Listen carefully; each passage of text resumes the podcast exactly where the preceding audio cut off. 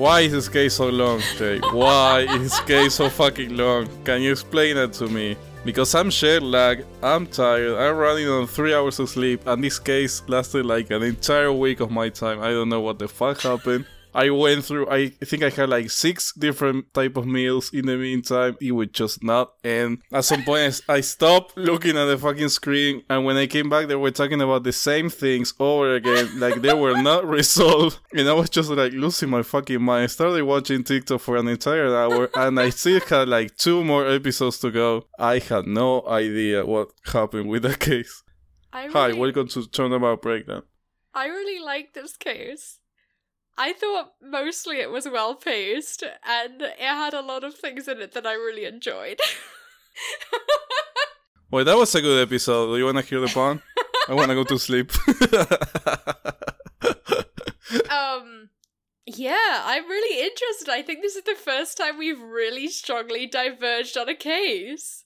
I mean, m- maybe it's because I mean, just like like put it into context. Like I started watching the case like yesterday. I think I watched like the first two hours, almost like the first two hours, uh, and then I just got distracted and did like fucking I don't know uh, something else. Uh, and then resumed. Well, I watched a bit like before going to sleep, like 20 minutes more, and I just fell asleep. Uh, I woke up tomorrow and I was like, woke up tomorrow. I woke up today and I was like, okay, uh, how many hours do I have left? I think I had like, I remember you telling me that it was like around six hours, right? Mm-hmm. So I was like, okay, I have like around four hours or so left. Uh, I, I, I have no idea what happened because I felt like eight hours more. uh, I don't know. I mean, I liked the case. I like the premise. I like the beginning. I like the new characters a lot. I like the music. I like. I don't know. Like it was. I liked the concept of the case. Uh, I have no idea what the fuck happened with the all the back and forth during that investigation.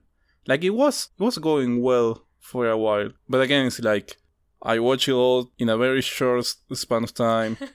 I'm very tired. I just came from like a two week trip. yeah, I don't think the jet lag is helping for sure. No, no. Um yeah, it's interesting. I thought it was really fun, so I also started yesterday and finished today. And when I opened the docs this morning and I like read through what you'd written, and I was like, oh, like I could tell that you had stopped in basically the same place that I stopped. And that Mm. was definitely after a part where like it, it really dragged, you know? So there definitely was parts like that. But mostly I was really I don't know, like I said, I was really kind of involved in this case. Um, I was very endeared by it. Like you said, there's a lot of really good characters in- introduced. And yeah, mostly, there was definitely parts that were badly paced to me, but mostly it didn't feel that long, so weird. I mean, I got a lot to talk about, so you want to just go take a nap, it's fine. no, I'll just listen. No worries. I, I think I have uh one or two things I want to say. No, I mean, no, it's it's a good case. Again, there are a lot of cool characters and whatnot. A lot of animals, which are which is great because they are so cute.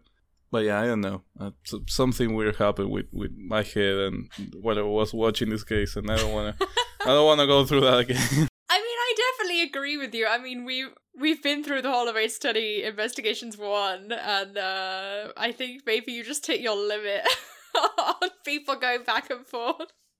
I mean, I feel like the previous case kind of was getting like dragging by the end, but I remember being in this bad. I think. I mean, this one is longer.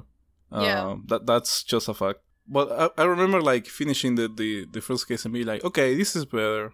This I like more. This can be like engaged throughout the case, and this one felt like a step back from that. Uh, and I was like, why? Why are we going through like the same fucking murder weapon one and uh, I don't know. I don't know. Um, well, let's start at the beginning. Do you want to talk about the the intro to this case because you were enthusiastic at the beginning? I can see in your notes.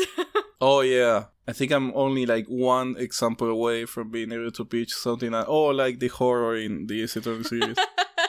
yeah, I don't remember it like that well, but it was like just this long corridor inside a prison, which is like pitch dark, and you can start hearing like this like this sound from a bell coming distant and like coming closer. And yeah, basically it's just like Knightley gets fucking murdered all of a sudden, and there's a dog appearing. And it's like all very confusing, but it's like the way the scene is like orchestrated is kind of creepy in a good way. And he also says the tone of like I don't know, like you see someone that's like immediately familiar, like getting killed, and it's like okay, what happened here? Yeah. I don't know. It's it's cool. It's a cool intro.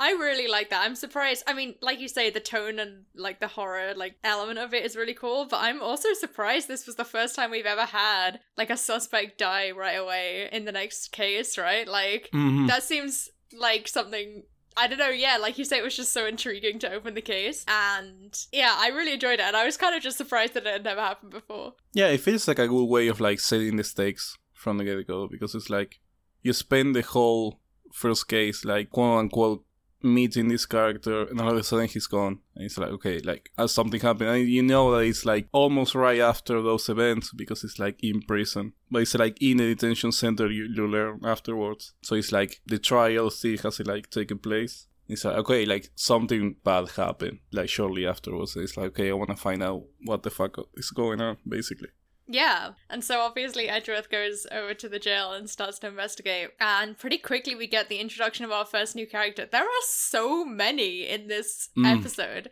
which I think is really interesting because last time we were kind of like they introduced people kind of late and then we never really got to know them. But we also felt like there was so many characters that they kind of didn't get a lot of time to shine. But I felt like in this one all the new characters were balanced pretty well. And we don't have that many returning characters, so that helps. But yeah, I mean, uh, what was your impressions of Raymond Shield, Diego? It's Uncle Ray. Who doesn't love Uncle Ray? He's a good chap. He's great. I wish they'd made him 50% less creepy, Mm-hmm. Mm-hmm. Yeah. but at least they kind of. Like, every time he's creepily asks someone for a hug, it does backfire onto him horribly. and I'm like, yeah, okay. But I just think it, it does cause a bit of tension because he's supposed to be like this very emotive character for Edgeworth because he's uh, Edgeworth's father's old like business partner. And so Edgeworth ends up basically becoming his assistant through this whole case and basically trying on the shoes of a defense attorney, which as you can imagine was one of the things that I really liked about this case. So it's kind of annoying that they like like I said it just makes Shields like that much less likable when he's also a creep. and I also love the the way that he was introduced where like he keeps talking about like oh like I'm I'm like watching your progress Edgeworth. this is obviously before he becomes his assistant. He's like oh I'm to report back to somebody and at that point we don't know like who he is and stuff. And it raises all these questions and then Edgeworth just like keeps investigating. Like he doesn't answer any of them. He doesn't like talk about it at all. I don't know. The, that part of the beginning was funny to me. And the other thing about Shields that I wanted to mention is that his walk animation in like the sprite form is so funny. Like he looks so I don't know how to describe it. He looks like a very lanky man. so I appreciated that. yeah, he's uh yeah, he's a good character. Aside from like the I don't know why they make them they make him like follow the usual like fucking Ace Attorney tropes. yeah, exactly. Yeah, I mean, we'll definitely talk about him more, like when we talk about Edgeworth in this case, uh, which comes in mostly towards the end. So, uh, for now, one of the first things we learn about this weird prison is that everyone has a pet. like you said, it's very, very cute. They just have this shot near the beginning where they just have like a bunch of different animals. You picked out the horse, that one was a good one. Um, I think there was a rabbit in there. We saw the dog in the like creepy intro. Um, There's a monkey. yes. Like a different monkey than the than money than that we met before. It's one of those like snow. What are they called? Like I don't know. They go like bathing in those hot springs in Japan, don't they? Yeah. And it's funny because they are all like standing still and it's like almost as if they just put like fucking JPEGs on, on the game, being like, Yeah, here are some animals. what was that game like? I can't remember. What was that game where they had like a JPEG of a golden retriever that came out like last year? Uh, Ace Combat 7. yeah. yeah. It's uh, they're a bit more integrated than that, but yeah, it's not. I don't know. I thought they were really cute still. and uh, at one point the dog from the intro walks past and like starts growling at Edgeworth and stuff, which is used as a plot point later. But at the beginning here, uh, Edgeworth just ends up getting in a staring contest with it, and it's extremely funny. Um, we meet another new character whose name is Jay, except it's Jay Elbird, which I hate very much. Uh, he has a he's he's an inmate here, and he has a polar bear cub that like clings to his front, which is extremely cute. The polar bear cub is called Rocky. so good. And as we're investigating, we get introduced to two more characters. Uh, Justine Courtney. Well, we should take these one at a time. Let's do Justine first. What was your uh, impressions of Justine? Uh, first impression was like, whoa. Second impression was like, huh. She's she's like she's like uh I don't know if this is gonna get me in trouble, but she's kind of like a religious slash Illuminati slash church slash type of person, which is like an interesting profile. Like she seems like out of like I don't know, fucking Warhammer or something like that. I don't know. It's a cool character, but uh, I don't know. Seems more of an antagonist type of character for this game. Uh, that's my guess. I think. Uh, and it's gonna be interesting to see how that continues. But yeah, good first impression, I say. Yeah, like it is interesting. She she's a judge, but she's also like on this thing called the Prosecutorial Investigations Committee, who are basically investigating Edgeworth for like breaking the rules when he went onto the president's plane and stuff in the first case. And pretty quickly it becomes clear that she or that the PIC, the investigations committee, is like extremely dodgy hmm and we will definitely talk about that more because like right at the end she has a really really interesting speech that i kind of want to get into. But yeah it sets up this really interesting kind of antagonist relationship between edgeworth in his brand new like oh being a prosecutor is all about finding the truth and like it can be completely morally fine.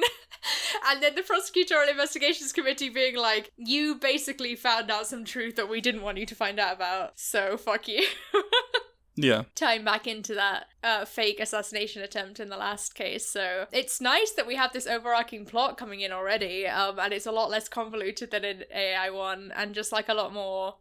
Just a lot more engaging to me. I mean, it brings in this personal stakes thing again, which we talked about, like Mhm. there not being any in the previous game. Like, this is very personal for Edgeworth. Like, Justine keeps threatening to take away his badge, i.e., his ability to practice, like, to be a prosecutor. And obviously, like, he's so emotionally invested in like what being a prosecutor means that like yeah it sets up some interesting stakes finally Yeah, this is the case where we start seeing like all the stuff you've been mentioning all this time, basically, of Edgeworth. Like I don't know, coming into terms of like, okay, what what does it mean to be a prosecutor, and what does it mean like to him to be a prosecutor yes during this time, and like during like the, the stuff that happens. It's like, okay, this is cool. This is which i are, uh, really like- thought came in ace attorney investigations 1 but it just doesn't which is so fascinating like I, I really don't know like what the story is of why that doesn't come up, but it does come up through this one, and I've really enjoyed it in this case, and I'm hoping that I will keep enjoying it. So, but like I said, a lot of that comes up at the end in some really interesting ways, so we will get to that. But to say again, like at least it sets up some stakes through this whole case that to me helped a lot with the pacing, but clearly. Maybe that depends a lot on how invested you are in Edgeworth's internal uh, philosophy.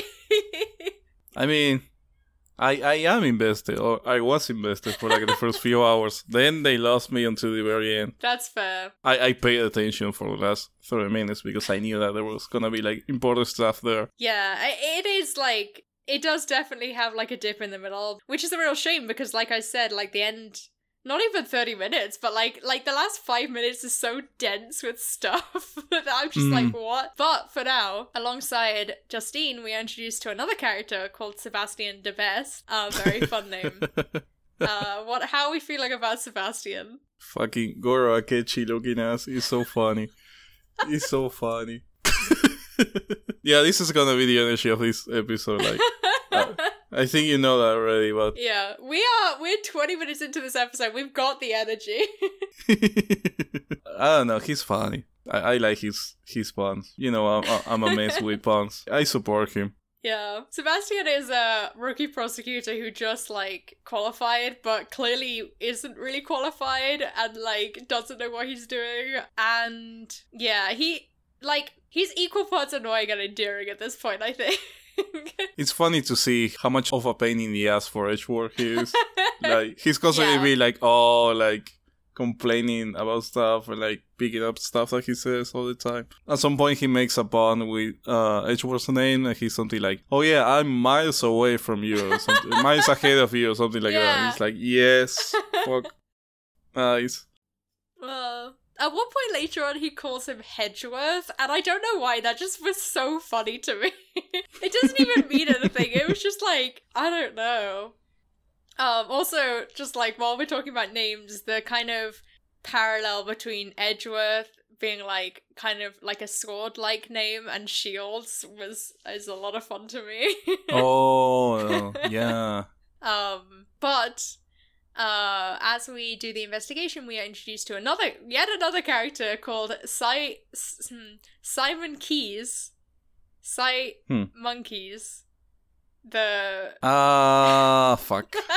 I didn't get that at first. Okay. I yeah, it's a lot. He's a circus performer who was at uh, at the prison on the day of the murder, who also knew Knightley, and he is arrested for the murder. And so, I guess at this point, no, Edgeworth hasn't started like being uh, the assistant yet, but he goes to the defense. He goes to the detention center anyway, and uh, Simon is like really scared of him. So Kay is asking all the questions, and like Edgeworth thinks of a question, and then Kay asks it without him like saying anything. And I just think it's so cute. Like they have like a little discussion afterwards where she's just like, "Yeah, it was so easy to read them off your face," but I really like the idea that like Kay is just a really good investigator and doesn't really know that. I don't know. I just thought that was a really cute little scene. yeah, yeah, she's great. And Simon's a fun character. Like, I don't know what it was about him, but something about his, like, animations and his, like, sprites just looked really, like, down to earth. Like, you know how Ace Attorney characters always look so weird? Hmm. And Simon does, because he's got those, like, big orange pigtails, and, like, his clothes are, like, so mismatched and stuff. But something about the way he, like, slouches and, like, I don't know, something about it just seemed. I don't know, I just really like his sprites for some reason. At one point, he gets piloted by a monkey. Like he's supposed to be a animal tamer, but it seems like he has like a ratatouille situation going on, which is very fun. I was gonna check actually. I want to know whether this came out before or after Ratatouille. So Ratatouille the movie came out in 2007, so I'm pretty sure this came out afterwards. 2011, yeah. oh, Somebody okay. was big inspired, I guess. we so then we have a conversation with Shields, uh, where Shields kind of this is where he like reveals who he is and stuff, and how he still runs what he calls the Edgeworth law firm because he didn't want to change it away from Gregory Edgeworth's name, which is cute. And he's like, oh yeah, like he still thinks that Edgeworth is like this Von Karma protege, like demon prosecutor type thing. And so they have to talk about like how he's not like that anymore, basically. And I think it's Gumshoe who's like, yeah, he used to be evil, but now he's not, basically. And Edgeworth has this line that says, when you put it that bluntly, it kind of hurts. And I was like, uh oh. this case is gonna do things. Um, and then immediately after that, Edgeworth has another line which is like, "Oh, I was changed by like being in the courtroom, something, something, something." I can't remember exactly what he says. The important part is he says, "Uh, part of it is reuniting with my old friends," and I was like, "Excuse me." That's kind of gay, bro. But it's just really sweet to see like Gumshoe and Kay talking about how Edgeworth is nice now.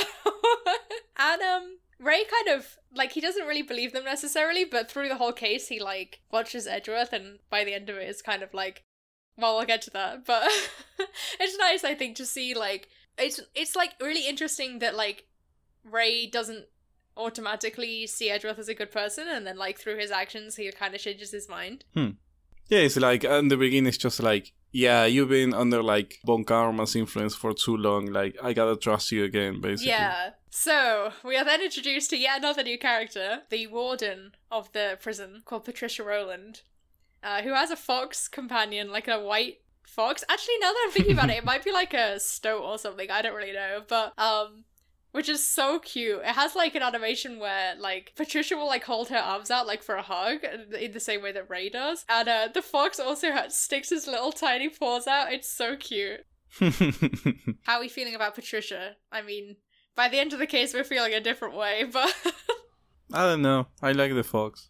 yeah. That's- yeah. We have uh we have the Return of the Circus song, which I thought was fun. I really like that song, and I'm glad that it got used outside of Turnabout Big Top, which was a bad case.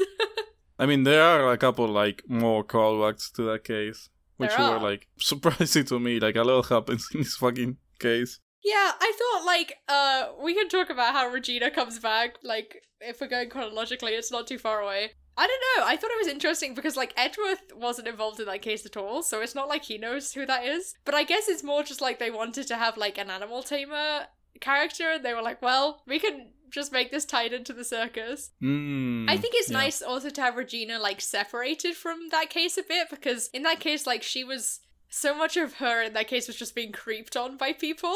Whereas in this case, there is no like none of the other characters from the circus are in it. Um, Simon Keys is like a new character. And there's like one moment where Ray is creepy, which he is to everybody, but Yeah. mostly she just gets to like hang out and have a cool time. Um, at the end, she like gets basically saves the day by finding the murder weapon. And I thought that was really sweet. Like, I don't know, it's nice to have her in a kind of case where she just gets a bit more breathing room, really. There's a really cute part at the beginning where Kay, like, thinks about recruiting her to be the. the you know how she wants two more people to be in the Yatagarasu with her? Mhm, mhm, mhm. And it's just like a really cute interaction because she eventually decides that like Regina wants to make it too showy because she wants to do it like a circus. I don't know, it's just something cute about that. I think those two would be good friends, even if they couldn't like become a thieving duo. And later on, Kay talks about joining the circus also. I think she should. I think they should be friends. yep. There's probably fix about that. I mean, you you you would know better than me. I'm sure there is. I will take that guess. Yeah, I'm not yeah. gonna go looking right now. Uh, we have a lot to cover on this one, I think. Um, there's another returning character, which is Frank Sahwit. I recognize him like right away, but I was like, I wasn't sure about which game like uh, Yeah. he appeared in first. Yeah, yeah, the very first case of the first game. And I think like this was a really interesting one for me because we talked a lot about having so many recurring characters in Ace Attorney 1 felt like sorry, Investigations 1 felt like really pointless at times like they were just shoving them in there for no reason but something about Frank Sahwit from the beginning really got me i think it's because firstly it's like if you're gonna add like a nostalgia character, adding like the criminal from the very first game, first case, which should be like a throwaway, it's just like there's something interesting about that to me. And then like seeing how he's been in prison for three years and like he's trying to like reform himself, and then towards the end it kind of turns out that he's like basically been corrupted by the system into like helping out the warden like do a bunch of illegal stuff, basically.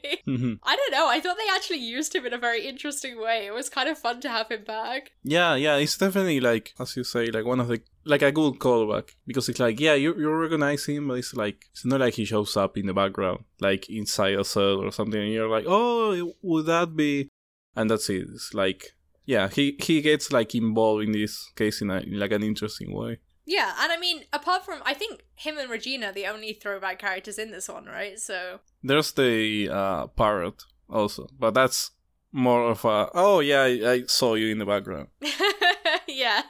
Yeah, so, and then, so eventually through this, Edgeworth ends up becoming uh, Shield's assistant for, for this case because, like, Shield takes on the defense of Simon Keys and Edgeworth like needs a reason to investigate the case, like a permission basically. And um I don't know, like I just feel like this is such a better approach than last time where he was basically defending a bunch of people but like they didn't draw any attention to it.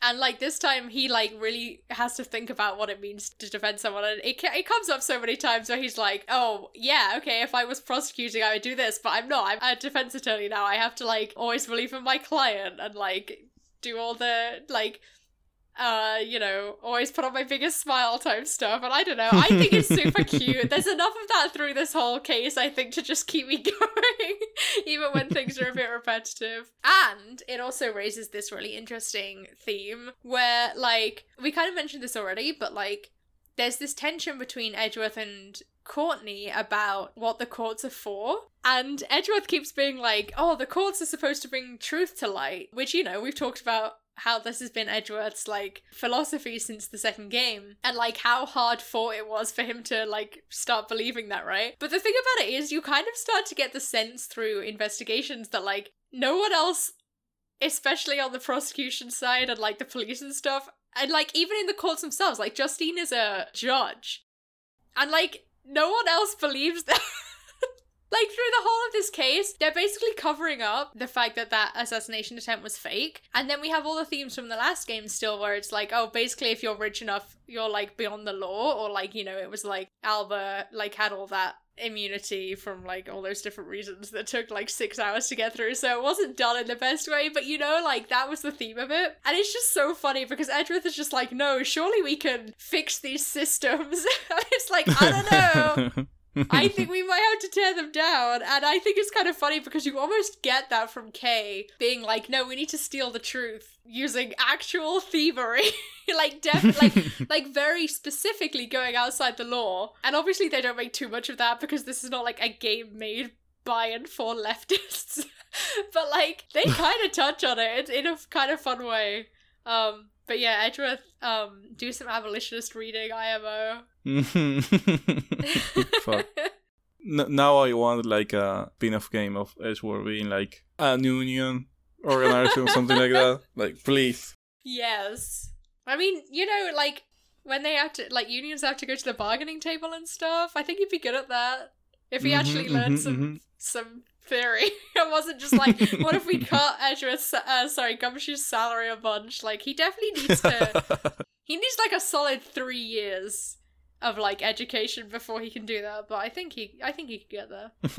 Um, sorry, I'm just reading my note that says, "Guess who?" I, who? I don't remember. Lang? oh, did Lang show up in this? Yeah.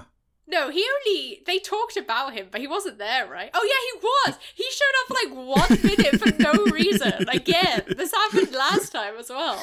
Not last case, but like once in the last game. I guess in this one it makes sense because it, it kind of foreshadows that he's obviously going to show up again in another case. I don't think it's spoilers to say that because I genuinely don't even remember, but like it's just showing that he's still in the country. And oh, oh yeah, he also tells us that like he lost all of his men, which is sad. Yeah, but every time like Edgeworth tries to ask him about, hey, but what's been going on? He's like, you don't need to know. Okay, Yeah. yeah, sure. I'm sure we'll learn about that at some point. hmm Right before that, Kay makes a comment like, "Oh, uh, from my research, it turns out that women like men in suits," which is a weird comment in the first place. But then uh, Edgeworth says something like. I don't even know what Edra, Edgeworth just says like okay whatever like I really I love their dynamics so much like he's so um what's the word oh my god what's the word there's a really really important word that I need to remember it's like accepting, but it's like indulgent. That's the word. He's so Mhm. indulgent of like her saying completely like off the wall stuff. I love it. Um. Anyway, she says next time I'll investigate if men who wear frills look good to ladies, and he says please don't bother. Extremely heterosexual line spotted. Right after this, there's another line which is just chess is quite important to this investigation, which I just thought was so funny because like the writers were really just going for it on this. Like, we already talked about how self indulgent the logic chess was on the last one, but.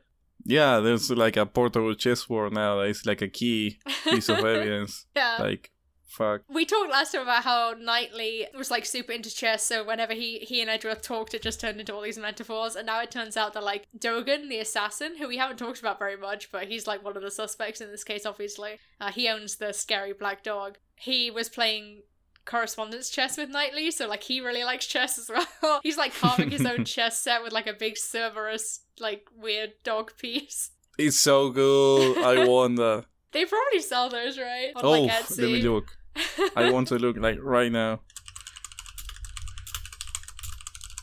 I feel like Jay Castello. I think so. No. And I look into it.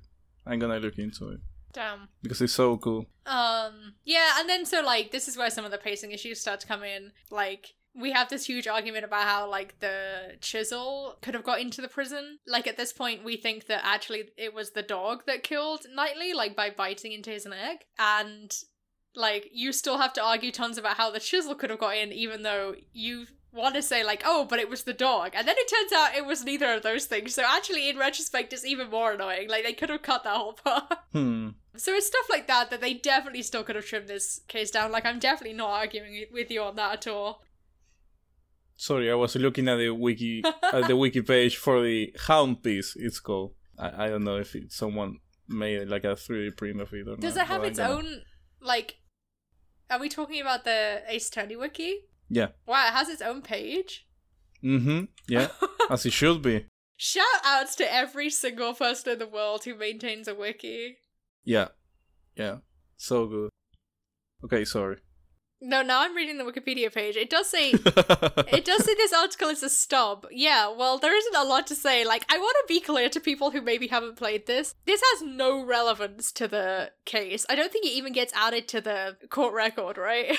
No, it does not. It's just like like people mention mention it and be like, oh, that's interesting, but that's pretty much it. um, we have the return of the secret weapons. This is very fun. Oh yeah, Basically, only the metal detector, which I think is so funny because it's like, hey, Edgeworth, remember how we like use this to scan your mentor's shoulder and it caused like a whole thing with your whole like. I don't know. I'd be having flashbacks if I was Edgeworth and I saw that. And then, of course, the return of missile. Very important. Yay. I love that they never updated like miss- missiles sprites. And they should never update those sprites because they're perfect as is. No. So yeah, then we have like some more back and forth with Justine. Like I, I wrote down like it's about how you find all the evidence during the investigations and the difference I think we mentioned this before, but the difference in the trilogy is that you find this evidence in the investigations and you don't really know what it means. And then when you get to use it in court, it's always like in a surprising way. Whereas in this one, you use it to explain something that you've already had explained to you because that's kind of how Hmm. Edgeworth logic works. but at least we have the kind of stakes of Edgeworth's badge being a stake, and like Justine and Sebastian are fun to kind of argue with because you get that fun like interaction that they have, or like dynamic that they have where Sebastian will just say shit, and then Justine will very gently correct him like you would correct a toddler, like preserving his ego. Oh, it's very funny. And of course, there's a lot of feels with how Edgeworth is presented, having a fun time as a defense attorney's assistant. Um, but yeah, I mean, this kind of does drag on, but we do get multiple pep talks from Kay because of that, being like, "You can't give up yet," which I those are really cute. And I think it's interesting they come from Kay because like Ray really takes a backseat and just kind of is mostly observing to see what Edgeworth will do. So I think that's fun as well. yeah, and I'm enjoying seeing like Kay being more involved right from the get go. I would say like in this game Yeah. because yeah, he kind of ran out of time in the in, like investigations one. Yeah, definitely.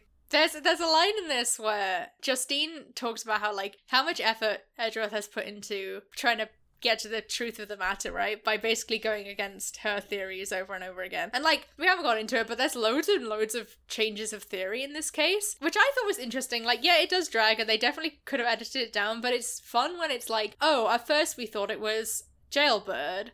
And then I should have said I shouldn't have said it like that. At first we thought it was J. Elbird. And then we thought it was Dogen. And we spent a really long time trying to prove that it's Dogen. And then it turns out that it wasn't him at all. It was it was uh Patricia Roland. And I don't know, like I I find that really interesting. Um it does like like I said, it does erase a lot of the earlier kind of evidence, and sometimes that's in ways that's annoying, like the whole chisel thing, because it's like, yeah, in retrospect, they easily could have cut that because, like, we already knew, or we already had a different theory in mind. Hmm. But it's obviously not like I'm saying they should never mislead us, because, like, having a lot of different theories in this was fun to me. Um, it's just, it kind of needs to be streamlined if you're gonna do that as well, I think. Yeah. Yeah, yeah. I don't know. Like we are used to like having like these long cases where there's a lot, a lot of back and forth. Yeah. And when you try and pull like something cool with it, it's like, boy, I am exhausted already. Like, I'm sorry, but that train has passed Yeah, like I don't know three months ago. But yeah, I mean, it's like I, I wish I would have enjoyed as much as you did because it definitely had like the potential for it. That's fair. I definitely think like I don't think you like missed anything on it or anything like that, but I'm more on the mind where it's like like you said you're already exhausted by like having played Investigations 1, which I do understand. But to me, like I'm looking for stuff now, like if I can find anything that's better than Investigations 1, it really buoys me up. uh, so I like that. But anyway, what I was actually going to say is that when he's putting in all this effort, Justine says, Why do you not use your efforts for justice? Which is such an interesting line because what she is actively trying to do is like stick to her theory, which she thinks it's true, but like there's no reason why she shouldn't be open to other possibilities. And we know that she's like suppressing the fact that there was a presidential assassination. Oh, that there wasn't a presidential assassination, I should say. and like, it's just such a fun line where it's like, so actually clear that she doesn't consider justice to be like the truth, which Edgeworth thinks it is, but she also doesn't think it's like like it's not any like there's no definition of justice that includes like oh we're just making stuff up and we're just gonna like pin this on people, right? I don't know. It's so so interesting to me. Like I just think that's such a fun. I don't want to say villain line, but like it just so shows like her perspective and like I don't know something about it just really got me. Yeah, yeah, she's she makes a good case of being like a, an interesting character. Just like in this case alone. And I guess I guess now that I'm thinking about it more, like what got me about it is like this is a game where justice has been used like in one of the titles of the game and like it's talked about all the time, right? And now we're kind of getting this idea that like maybe some people are using it using the word in a way where it's like, hang on a minute. mm-hmm there's this real co-opting there, isn't there? That's very, very interesting. And I think it's really interesting that it comes up in this case because it doesn't exactly go hard into like abolition, like I said, but it clearly shows that this prison is like a deeply fucked up place. There's a part earlier which I didn't mention where like Jay Elbird does some shit that he wasn't supposed to do, and he gets he gets into like the what's it called, like disciplinary room, and we never find out mm. what that hmm. but he's like freaked out by this idea. And like, I don't know, it just really shows that this prison is like a genuinely fucked up place. Um, I mean, all, all prisons are, but like, I don't know, like it swings hard for a video game from 2011. is all I'm trying to say, I yeah. guess. Yeah, yeah, yeah. And I mean, Ace Attorney always has in a way. Like, I mean, if you think about like, I always think about the fact that the second ever case in this game was like a billionaire killed your mentor to hide his like shady dealings. but still, like in a whole case about like basically in every case you send somebody to prison. And now it's like, hey, this person sucks actually. Like if you think about it, every person who Phoenix has sent to jail, like okay, he didn't directly do that, but you know what I mean, has ended up in this prison like Frank Sahwit is here and he he like is suffering in this prison and it shows how he ends up getting manipulated by the warden because he has no power in this situation into like breaking the law a bunch more times and like he has this whole thing about how he's trying to become a model citizen and like reform himself and stuff but he's literally unable to do that in this system and I just think it's I think it's a really interesting surprising like the scale of it is surprising to me. Mm-hmm. And of course, you know, on top of all that, we have the fact that the killer is literally the warden of the prison. like, yeah, I don't know. I think it's pretty intense. Yeah, I mean, kind of with that, it's just like they paint like the assassin as I wouldn't say the mastermind mm. behind the the murder, but kind of like you know he threatens the the warden, being like, "Hey, if you don't do what I say, and if you're not like."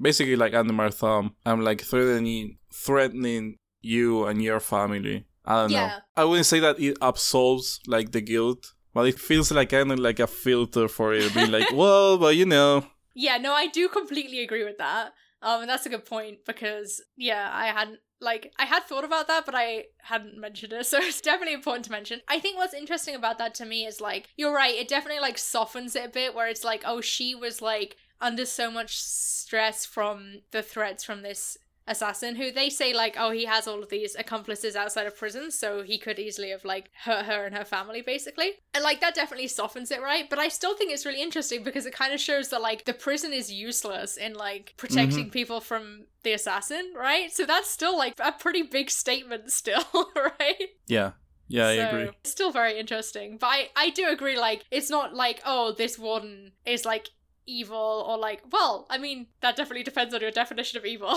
It's not like this one just randomly decided to kill somebody and it's not like oh it was the prison itself that like was the cause of this but i definitely think it still has like some very interesting themes going on. Hmm. will it land them is a big question because like i said it still like approaches it from this perspective where edgeworth is like we should simply use the quartz to find the truth. And then i guess send people to this prison that's horrible that we never ever really resolve that. At least as far as I remember, the rest of the game does not talk about abolishing prisons, but maybe I'm wrong. Yeah, I think he basically like mentioned something like, "Oh, yeah, this place is dreadful," and like you know his usual way of talking uh, in the beginning. But he he does have like a phrase that is it's not positive, but it's kind of like kind of like brushes away the, the first feelings, and I was like, mm, okay, I don't know. I can't remember it now, but but I remember just like reading it and be like, I mean, you kind of like switch sentiments there, but you know, you you.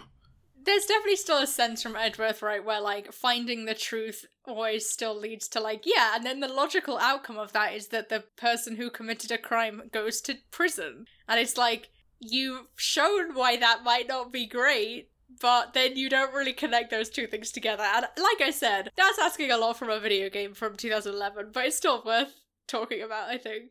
Yeah, definitely. Um, to switch gears completely, there is a great part in this where Roland, who is sort of cornered, starts flirting with Edgeworth, and Edgeworth asks, Is this psychological warfare?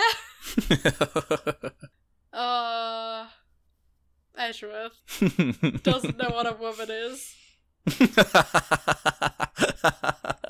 And I love that for him. He's just too gay to function. Uh, there's another really good train of thought, not really on the same. Well, actually, it is kind of similar, where he says, Would I do something so reckless when he's talking about basically bluffing about whether he has evidence or not? He, like, thinks it through for, like, a solid, like, six or seven text boxes. He, like, goes back and forth, and then he's like, Yes, because right now I'm not a prosecutor, I'm a defense attorney. and it's so funny. And then he's like, I'm turning into a certain bluffing defense attorney, and I'm like, That's gay hmm. and also just I don't know that whole that whole sequence was very funny to me. And yeah, I mean this was the part where I wrote pacing okay with three question marks because like there is on the recording that I was watching there is an hour where we try and break down Roland, which is quite a lot, but like a lot of that is like surprising evidence coming up like the fact that oh, maybe there was another weapon like that we didn't know about. And like I said that leads to that really nice moment where Regina gets like to do something interesting. And also it's a callback because earlier on we like found out that the alligator Oh, by the way, there's an alligator in this and it reacts to the metal detector. And like that goes by with like little enough fanfare that I had forgotten about it. And I thought that was fun. Like oh it's a callback to like that foreshadowing that we just never resolved. Um Yeah. and it means that Regina gets to like get the alligator to spit it out basically. And I don't know I just thought that was a cute moment because it was like oh it's fun surprising evidence. There's like a twist at the end of the case. And it shows off Regina a little bit in a way that like didn't even really get to happen in the in the case that she was originally in. hmm So yeah, I definitely thought like the pacing was like weak in the middle, and like yeah, it could have been cut by like twenty percent at the end for sure. But I I found it all right. Maybe we disagree on that, but you know it's fine. Yeah, I was just reading your your notes on like the final quotes. And it's like, yeah, I hadn't like sit down to like think about some of the sentences I say, but there are like great lines during those like last few minutes. Yeah. So so do you want to like I, like are you ready to get into the last few minutes? Because I feel like I have so much to say about this compared with any other part of the case. Yeah, yeah, yeah. So like, right. Eventually, you know, we find out the warden did it, and like, we have like this denouement basically. And like, it's so interesting. So like, I mean, this happens at the end of some cases in the trilogy as well. Like, there's like nice discussion at the end. But like, I don't know, something about the end of this case, and we've talked about some of these themes before, so that helps definitely. Like, it's coming up through the whole case. But the end of this case is so so interesting. So, like, it starts off with Justine talking about what she is here to do, basically. She says something like, Oh, it's so tragic that the suspect in the presidential assassination died before he could go on trial. And Kay and Edgeworth were like, There was no fucking presidential assassination. Like, what are you talking about? And she says, The truth is not as vital as you seem to think it be. Not to something something which I cut out, and not to the law. And it's like, that's such an intense line to give to somebody in your ca- in your video game about the courts, right? Like it's literally saying the philosophy of this legal system is like we don't actually give a fuck about the truth, which is really interesting because we've already we've done the whole trilogy. We know that there's like corruption in the prosecutor's office, Mhm. but it's almost hand waved because like by the end it's like oh yeah, well Edgeworth doesn't think like that, and Edgeworth is like our main touch point for being a prosecutor, and like I don't know, like it ju- it's just going so much more intensely into it than it ever has before. And I think that's so interesting in fucking Ace Attorney Investigations 2.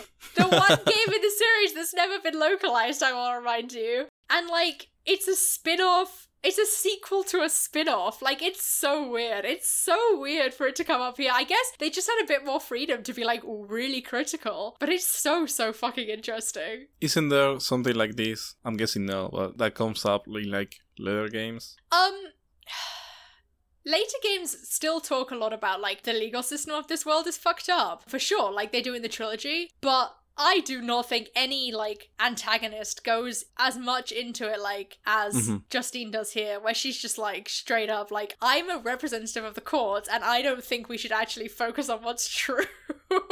It's so like it's so interesting, and then it carries on because Edgeworth is like, "Well, that's not my philosophy," which we already know. And at first, I was like, "Yeah, okay, well, here's the thing of it, which I don't think they're ever going to get into." And again, I could be proved wrong on this. Like, I really don't remember how the rest of this game goes too much, but you know, I thought it was going to be like, "Oh, well, Edgeworth doesn't see it this way," so I don't know. Like, there's definitely like a get out of jail free card there for the writers, basically. But like Edgeworth just being like, "No, I don't believe that that's true." It's like, okay, like what are you gonna do within this system? Basically, it's very very interesting. And then like Justine's like, "Oh well, the law isn't one thing to be controlled by one person," and Edgeworth's like, "Yeah, okay, that's true." And I'm like, "Yeah, but to be fair, like Edgeworth."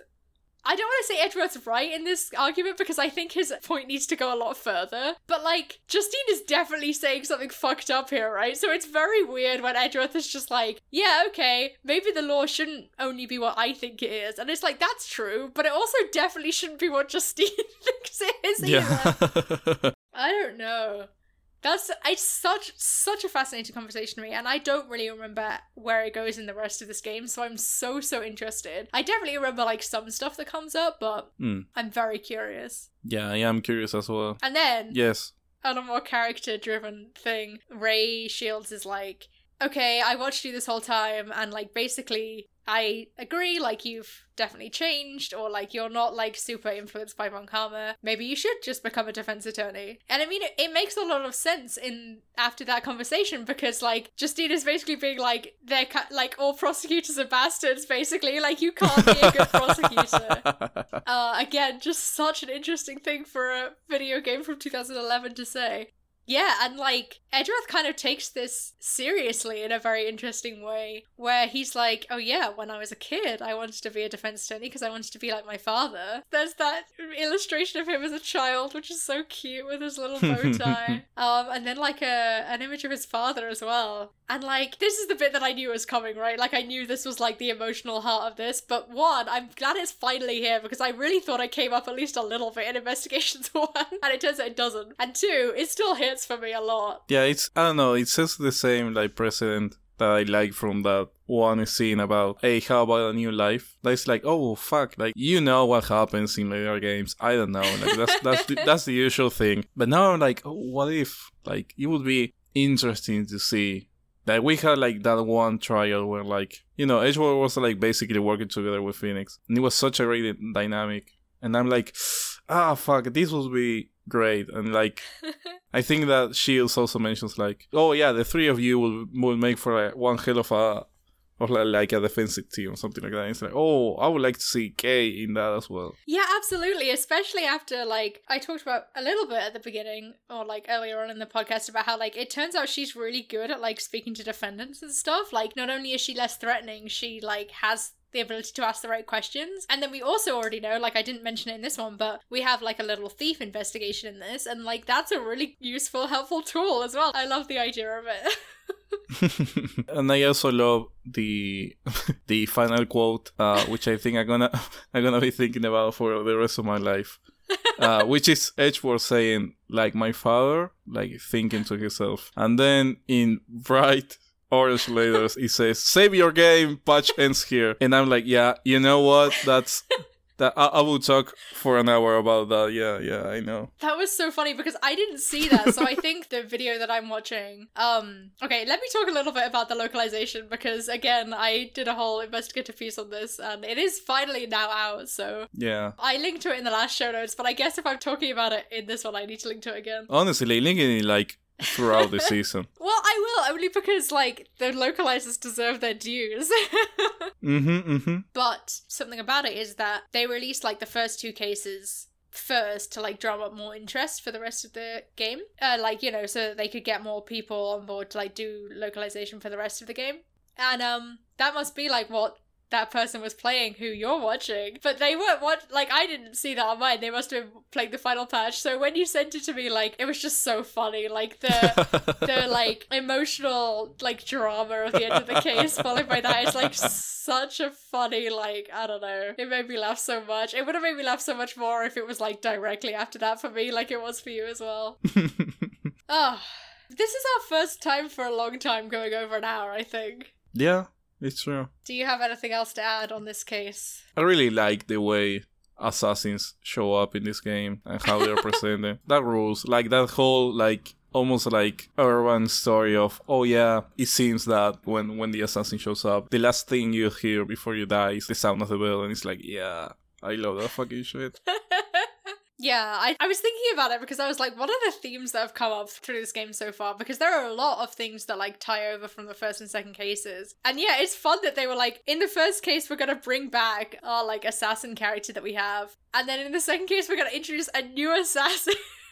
Which I understand why they had to do that because there had to be somebody in jail and stuff. But like, yeah, the writers of this game particularly were like, we just really want to have some professional killers in this one. Yeah, and you can tell that the artists are always like, yeah, let's make like the coolest art possible for this. Oh yeah, characters. he had another really good uh, illustration, like we talked about last time with the killer as well. Mm-hmm. Like this black and white image. Oh, it's really good. All right, are we ready to wrap up and play the next case? So the next one is also. Diego, I'm sorry to say this, but the next one is also six hours long, or like nearly seven, I think. I mean, I'm always open for it because I enjoy doing this podcast, but I'll try. Nice Like now, I can. uh, fuck. Um, now that I'm gonna have more time for now because you know how that goes. Yeah. Um, I'm gonna try and start it like you know, pace myself out. I a think that's a bit good idea, yeah. Mm-hmm. Yeah, because, like, I still don't think the pacing is good enough to split them like we sometimes do in the trilogy, you know? Maybe I'll be proved wrong. Maybe we'll start playing it. We'll be like, wow, there's so much to talk about in this one that we should definitely split, but I don't know. Yeah, I don't think so because like I don't know. Even even though we had like a lot more to talk about in this one, like the middle parts, like you can like just almost skip like three hours of like the case, not focus on it like too much. yeah, I think we're good to, to go through this whole one, and hopefully you'll be able to break it up a little bit. Yeah. I honestly have no memory of it, really. I saw a, you know, YouTube thumbnail, and I was like, cool. I vaguely remember this, so we'll see how it goes. yeah, I saw the pictures, but that was it in the thumbnail as well.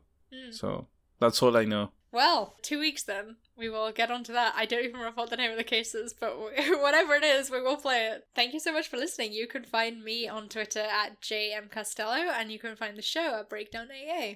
And you can find me on Twitter. Uh, I don't know, doing something at Dio or Show sixty six. I Uh, thought you do forgot you wanna? Twitter handle for a second, then I was like, I can help. um, do you want to hear the pun? of course. Okay, this one doesn't need any introduction, any like fiction uh around it or anything. It's just like um the beauty and the best. That's them. That's Justine and Sebastian. I'm surprised they didn't use that in the localization, to be honest. yeah, I like w- Maybe when I think about it. I was like. I was like, oh, I'm so smart, and at the same time, I was like, mm, maybe, maybe, like this was on purpose, but I didn't like search anything just in case. There's probably, I bet there's a fanfic titled that about those two. like, I don't know how much fanfic there is with those two, but like, I want to read more about Justine, like, having to manage him. Like, it's a very, like, motherly kind of relationship, I think. And Mm. I find it so interesting because she's like, she's so patient with him. And I wonder whether it's sort of a, because he's useful to her to like have a prosecutor under her belt or whether she's just nice. It's really hard to tell, to be honest. so I'm curious to see more of that as well. I guess we find out in Yeah. the next episode. Wow, what a cool transition. I'm proud of myself for that. Thank you. Good night. I'm going to Good sleep. Bye. Bye.